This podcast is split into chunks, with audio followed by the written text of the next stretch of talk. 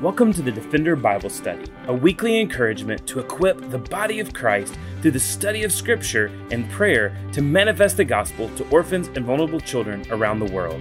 This podcast is a ministry of Lifeline Children's Services where we believe that defending the fatherless begins by being rooted in God's Word. Well, hello.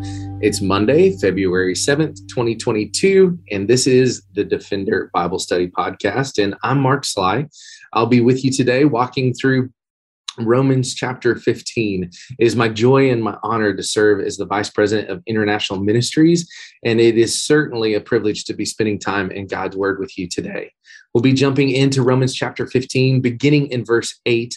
But before we do, I'd like to draw your attention to just a couple of things that we covered in our previous time in the Word with Blake last week. First of all, I think it's important that we look back and realize that Paul was making two incredibly important points last week. One is that we should not allow our preference to become prejudice. Due to our backgrounds, our experiences, personal faith journey, and yes, even trauma, we can be inclined to allow how we approach issues of personal conviction to become issues of division within the body of Christ. It's something that the church has constantly struggled with, and even something that Paul himself addresses not only here in Romans, but also in other books. You'll see it in First Corinthians. You'll see it again in Second Corinthians. You'll see it in how he tells Timothy to lead the church. Uh, you'll see it over and over again in these letters. And I think there's a quote that is often attributed to Augustine of Hippo, which is really helpful to me when it comes to some of these issues. And the quote is this In the essentials, there must be unity. In the non essentials, liberty. And in all things, charity. Now, you have to give the disclaimer that that quote can be really helpful, but it's most helpful if we all agree on what the essentials are, right? Like individually, we've come to the word and we've said these are the main things that scripture is teaching. And we believe that those things through incredible amounts of study and prayer are the most essential pieces of scripture. And the second thing, we'd have to come together with everyone else within the body of Christ and agree that we have the same view of what those essentials are. However, these are similarities in declarations that we can find actually in like things like the Westminster Confession or the Nicene Creed, or even more recently, the New City Catechism, which I would highly recommend that you visit newcitycatechism.com and look at that resource that's helpful not only for maybe new believers, not only for uh, maybe children. They have a resource that's specifically geared or aimed at children understanding the basic tenets of the Christian faith. Uh, but it's also helpful for those who maybe have grown up in the Christian faith, have been a believer, a follower of Jesus for quite some time, because it helps you categorize and just kind of very simply be able to communicate the tenets of the Christian faith in a way that's biblically sound, but also because it's a little bit more modern in its language, it's also really easy to share with others through the form of questions. But the heart of this statement, going back to that attributed to Augustine of Hippo, and what we found Paul doing was to emphasize the necessity of considering our brothers and sisters in Christ when we make a decision that we believe falls into the category of liberty. It's like Paul all of a sudden enlists the voice of our parents saying, just because you can doesn't mean you should. Because Paul knows that we are not our own. And that's so important to remember. In verses uh, 7 and 8 of chapter 14, uh, we're reminded, For none of us lives to himself, and none of us dies to himself. For if we live, we live to the Lord. And if we die, we die to the Lord. And ultimately, in verse 12 of chapter 14, we find that we're going to give an account for the way in which we live this out, that each one of us will give an account for his actions to the Lord. So Blake walked us through how Paul continued this thought by giving us not only the exhortation to live this way, but then the second thing that Paul did was he gave us the example through the life of Christ to follow. He came, he lived, and he died with the ambition to glorify God the Father and then lead the rest of humanity to do the same. So, all this recap brings us to verse 8 of chapter 15.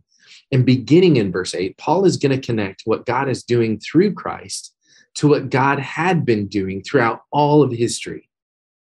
Chapter 15, verse 8 reads For I tell you that Christ became a servant to the circumcised to show God's truthfulness in order to confirm the promises given to the patriarchs and in order that the Gentiles might glorify God for his mercy. As it is written, Therefore, I will praise you among the Gentiles and sing your name. And again, it is said, Rejoice, O Gentiles, with his people. And again, praise the Lord, all you Gentiles, and let all peoples extol him. In verse 12, it says, And again, Isaiah says, The root of Jesse will come, even he who arises to rule the Gentiles. In him will the Gentiles hope. May the God of hope fill you with all joy and peace in believing, so that by the power of the Holy Spirit you may abound in hope. And we're going to stop there in verse 13 because I want to draw your attention to the fact that, like the Gospel of Matthew, Paul is connecting the dots for his Jewish audience, quoting from Psalms, from Deuteronomy, from Isaiah. And what is the crux of all of these passages? That God, through the Hebrew people, is calling all people to himself. It's what we saw from the very beginning in Genesis 12, verses 1 through 3. Now the Lord said to Abram, Go from your country and your kindred and your father's house to the land that I will show you. And I will make you a great nation, and I will bless you and make your name great, so that you will be a blessing. I will bless those who bless you, and him who dishonors or curses you, I will curse. And in you, all the families of the earth shall be blessed. I will bless you. God's saying, I will make you a people and bless all people through you when he spoke to Abraham. It's a good reminder that God's blessings are never intended to be merely experienced, but rather they are in turn to be expressed by his people. Let me say that one more time. God's blessings are never intended to be merely experienced, but rather they are to be in turn expressed. Friends, there are two cautionary truths that we need to see here. First, let this be a warning to us that when we hear someone beckoning others to follow Christ simply because of the benefits disconnected from the relationship and sacrifice that are at the core of all scripture, then we are listening to a partial or an incomplete gospel. The second truth is this we need to be compassionate and considerate in relating to and toward the religious, but never absent of the mission. We need to be compassionate. We need to be considerate. We need to understand that those who have come before us in the faith are the shoulders on whom we are standing. We are understanding biblical truth and what it means to follow Christ because of those who did it before us. But at the same time, when we find that there is tradition that is being elevated to the level of scripture, well, then that gets in the way and interferes with the mission. This is why one of the ministries that we do here at Lifeline, um, Families Count, is what it is called. I just love it so much. It is an incredible picture of Christ coming to bear to equip parents and encourage families and to seek restoration through the gospel. Families Count as this program where we're able to go into a specific area and work with the local magistrate or court in order to help families reunify with children who have maybe been lost to the foster care system or at or at risk to do so. So think of it this way you have a couple of parents and maybe they've had some really difficult circumstances maybe they've made some poor decisions but at this point, they're about to lose custody of their children, or their children are currently in foster care. The goal of this ministry is that they would be equipped as parents to be better parents and see that relationship restored with their children, but it's done through the local church. So the local church is able then to host classes and opportunities for parents to engage through a six to eight week process where they are encouraged, where the body of Christ comes alongside of them, disciples them, cares for them, loves them well. And at the end of the day, our hope isn't just simply that this family would be reunited or prevented from being separated.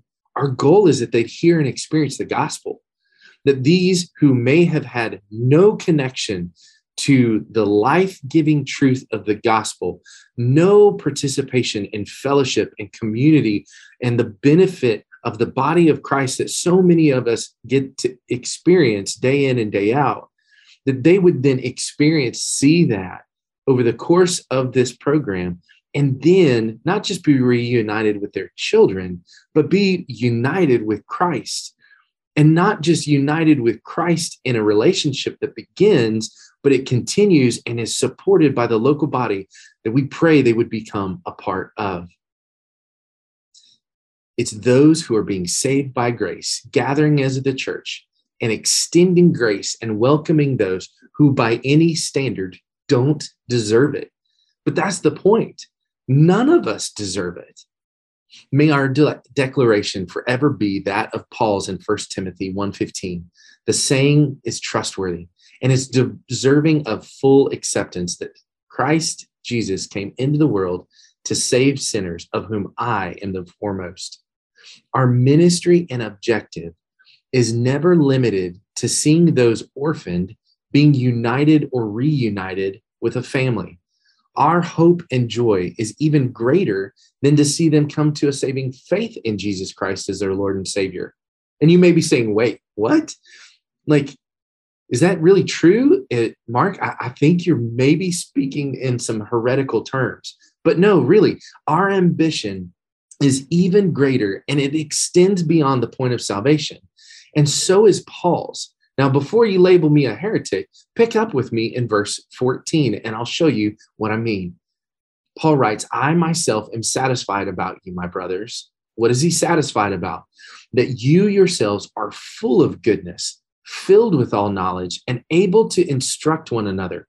But on some points, I've written to you very boldly by way of reminder because of the grace given me by God to be a minister of Christ Jesus to the Gentiles in the priestly service of the gospel of God, so that the offering of the Gentiles may be acceptable, sanctified by the Holy Spirit. In Christ Jesus, then, I have reason to be proud of my work for God. For I will not venture to speak of anything except what Christ has accomplished through me to bring the Gentiles to obedience by word and deed by the power of signs and wonders, by the power of the Spirit of God. So that from Jerusalem and all the way around to Illyricum, I have fulfilled the ministry of the gospel of Christ. And thus I make it my ambition to preach the gospel, not where Christ has already been and named, but lest I build on someone else's foundation. But as it is written, those who have never been told of him will see, and those who have never heard will understand. Think about it for a second. A mother giving birth to her baby in any reasonable situation does not merely hope for their child to be born. Likewise, we don't simply wish for someone to come to salvation or conversion. No, the desire of a mother is for their child to grow, mature, and develop into a healthy and independent adult. Even more, there's also a natural desire for that mother then to hope for grandchildren, and so on and so on and so on. So, Paul's satisfaction, his pride, his joy, his hope, and I believe ours should be to see the believers, whether they're in Rome or down the street, to be filled with all knowledge. Why? So that they're great theologians? No. So that they will reproduce another generation of believers to follow God's grace, leading not merely to their salvation, but their sanctification which is what we see in verse 16. He desires to see what has happened in his own life, salvation, sanctification, and replication, be experienced and expressed through every one of his readers and every one of us. Now, I want to challenge you just for a second. Think about that personally. Think about perhaps your children. Maybe they'd come to a saving faith and knowledge in Jesus Christ as their Lord and Savior. Maybe you were privileged and honored and absolutely in awe of the fact that they were baptized at one point, declaring this to the rest of the world. If any one of these things would be the limit, the climax, or the end of their spiritual journey, would that not be tragic?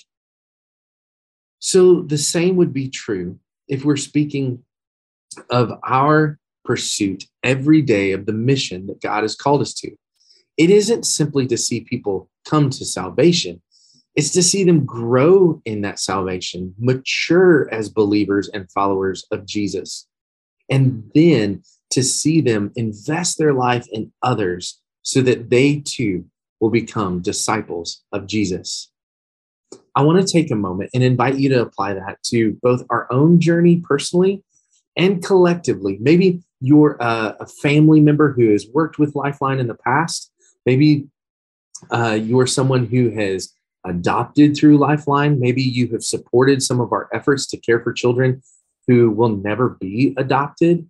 Or maybe you're just somebody who is passionate about seeing the lost, the last, and the least, the most vulnerable, hear and experience the gospel of Christ. Are we not thankful that we are not the same people that we were when we first came to faith?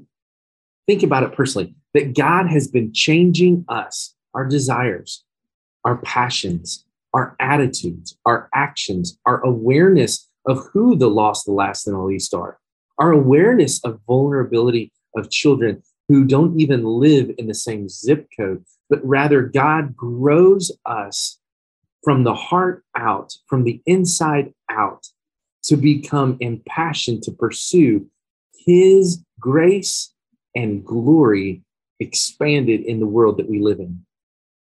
And not only that, but He's allowed us to have front line, front row positions in seeing this take place in lives literally around the world.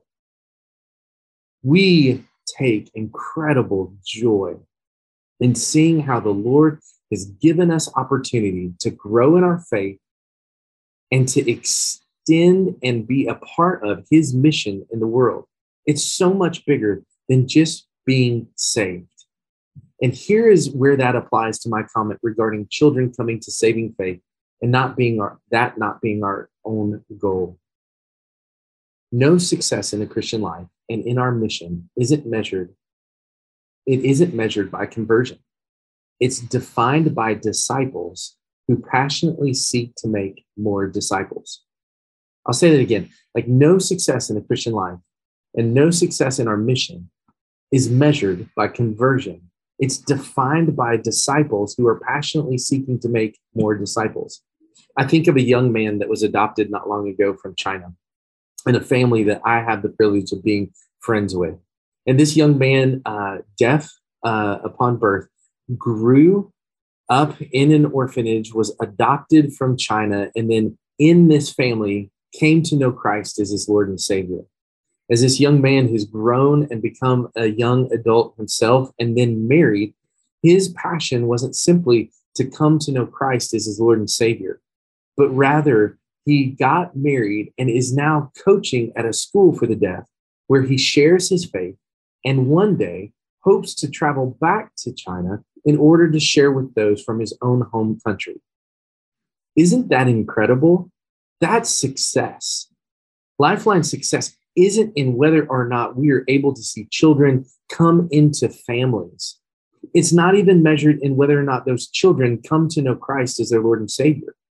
Success looks like that child realizing that they are a part of a bigger ministry, a bigger mission that's at hand that God wants to use them in. That is success. That is worth getting up every single day and pursuing this ambition all of our lives.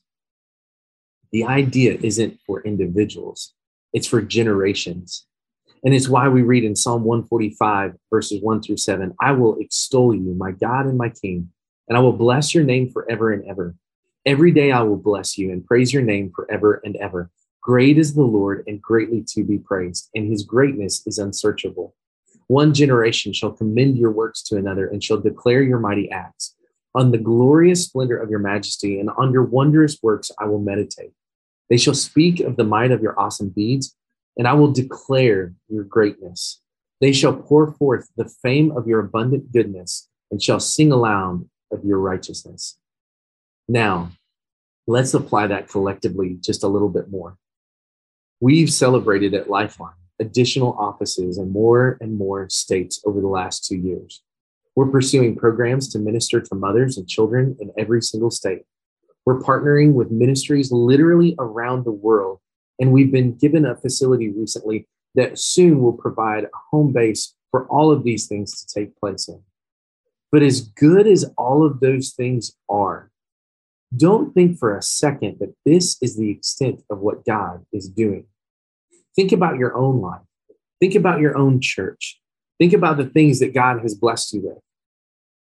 I promise you, everything that you could name does not even begin to amount to what God is truly up to in your life, in the life of your loved ones, in the life of your church, in the life of the ministries that you're a part of, even a part of your daily life of going to work or school or caring for your family. God's vision for our lives and our ministry is so much bigger than those things that we could list. It's bigger than stone and steel. It's bigger than simply checking off a box, getting a paycheck, or going to and from our obligations on a day to day basis. It's amazing that we have experienced so many blessings in our lives, but it pales in comparison to what God is truly up to in our world. No, it is to bring the Gentiles to obedience by word and deed, by the power of signs and wonders, by the power of the Spirit of God, literally taking people from death to life. And guess what? And this is where we're going to land it for today. It isn't going to happen in the way that we necessarily expect it to or maybe even want it to. Acts 16 reminds us that Paul's ambition was to head toward Asia, but he never made it. He had desired to be with those that he was writing to in Rome, but he never had the opportunity to reach them. And, and when he did, it was in chains. And yet he could say that from Jerusalem all the way around to every single spot that the Lord had sent him, he had fulfilled the ministry of the gospel of Christ. So today, as you maybe encounter things that were not expected, as we live in a world that's incredibly uncertain right now, know that God is still at work. And though we may have had ambitions two years ago that are not realized today, and they may never be realized this side of heaven, we can still be assured that if we're continuing to pursue the mission that God's called us to, that we haven't somehow missed out on anything, but rather we are a part of the greatest thing that we could ever participate in. And that is the gospel reaching every single man, woman, and child. So, brothers and sisters, as we start another week, if it's a hard Monday to get going, or maybe you feel like the week ahead is a little bit overwhelming, please don't lose sight of those who have never been told of him, who will see, and those who will never have heard of him, they will understand. Let this be our mission and our measure of success, trusting the Lord to fulfill his promises. This week, we want to encourage you to pray alongside of us in light of that mission, in light of what God is doing, we'd invite you to pray with us this week, specifically for Hungary. Would you join us in praying for families in process as they wait? Would you, would you pray for families who specifically have dossiers registered at the central authority at the ministry? Pray for the discrimination against the Roma children and the population as a whole in this area of the world. Pray that the Lord would protect these children from discrimination and that he would open up greater opportunities for them to hear and to know the gospel. Would you pray for a family as they currently are in country, bonding with their child for the first time as parents? That that bonding would take place and be rich and strong. Pray for a family that needs a specific final letter from the ministry in order to begin preparing for travel. Would you pray that they would receive this letter soon so that they can travel in this month? Would you pray for a family that will be leaving in March to begin their process in country? Would you pray for their favor in the eyes and the ears of those that they will meet and that that process would continue smoothly, but more importantly, that it will continue in such a way that they can truly share the gospel with all of those that they come into contact with? Would you pray this week on Wednesday would you pray for our team, Jackie and Brianna, Brooke and Timmy Ann? Would you pray for their endurance and their joy in their work every single day as they encounter various obstacles? Would you pray for Adam, our head and lead team member on the ground there in Hungary? Would you pray for him as he navigates the adoption process? Would you pray for him to continue to build relationships with government officials so we can continue this program of seeing children come into families who deeply love them and want to share the gospel with them? On Thursday, we'd encourage you to pray for uh, uh, pray with us for the country and the government. Pray for that country as a whole, because many Hungarians call themselves Christians, but most families have described it as a spiritually dark country there are so many religious traditions that are strong and they divert the focus from the true and real life changing gospel. Pray that our families who travel would continue to share the gospel when they are in country, that they would be lights in darkness to the team on the ground. Pray that the Prime Minister's Office Department for Adoption Affairs and Women's Policy will continue to be in favor of international adoptions and see the urgency that is there for children to move quickly in this process. Pray for Mrs. Sebastian, our contact at the U.S. Embassy, who always helps our families. Would you pray that God would again continue to reveal to her the truth of his gospel and our love for her? Pray for Erica, the head of the Central Authority, as she works with a new assistant. Pray for a pediatrician, Dr. Boros, as she takes care of our children who are coming through for checkups and for exams. And finally, would you pray for the social workers that serve our children in Hungary? We praise the Lord for them and how they advocate for children in Hungary. Finally, on Friday, we would encourage you to again join us in these praises. Praise the Lord for the families who are called to adopt from Hungary. Would you praise the Lord alongside of us for the eight children who have been in the united with their forever families already in the last two years, in spite of a pandemic. Pray for uh, Adam and all that he does for our families, and really praise the Lord for all of the, the work that he does so faithfully every day. And finally, praise the Lord for our families who shine the light of Christ while they're in country. We have some incredible stories from families who have really amazing opportunities with their child's foster families and with others that they've encountered while in country. We just simply want to join with these people in praising God for all that He is doing. So, would you pray with me now? Heavenly Father, we thank you for all of these things that God, you are obviously in the midst of doing. God, we ask that you would work in and through uh, those on the ground and our team here at Lifeline as they seek to unite children with families who will care for them, who will love them, and most importantly, demonstrate and share the gospel with them. God, we pray that you would continue to grant favor in the eyes of the authorities on the ground uh, for our processes and for our team. That God, these conversations, this paperwork, all of the things that have to be done in order for a child to be united the God that they would go smoothly and in such a way that it draws attention to who you are, that it draws attention to your goodness and your faithfulness. And God, even the miraculous things that you do in order for these things to take place. God, we pray for your protection. God, for families as they travel. God, for the program as a whole. God, for the body of Christ, because God, we also know that there are real oppositional forces at work. God, to end adoption God, to end Christianity being a voice. God, to end opportunities for families to be united with children. And so, Father, we pray for protection against that. And God, we thank you for your grace in allowing us to be a part of this mission of truly displaying the gospel, truly displaying your love, your grace, and your truth in the world that we live in.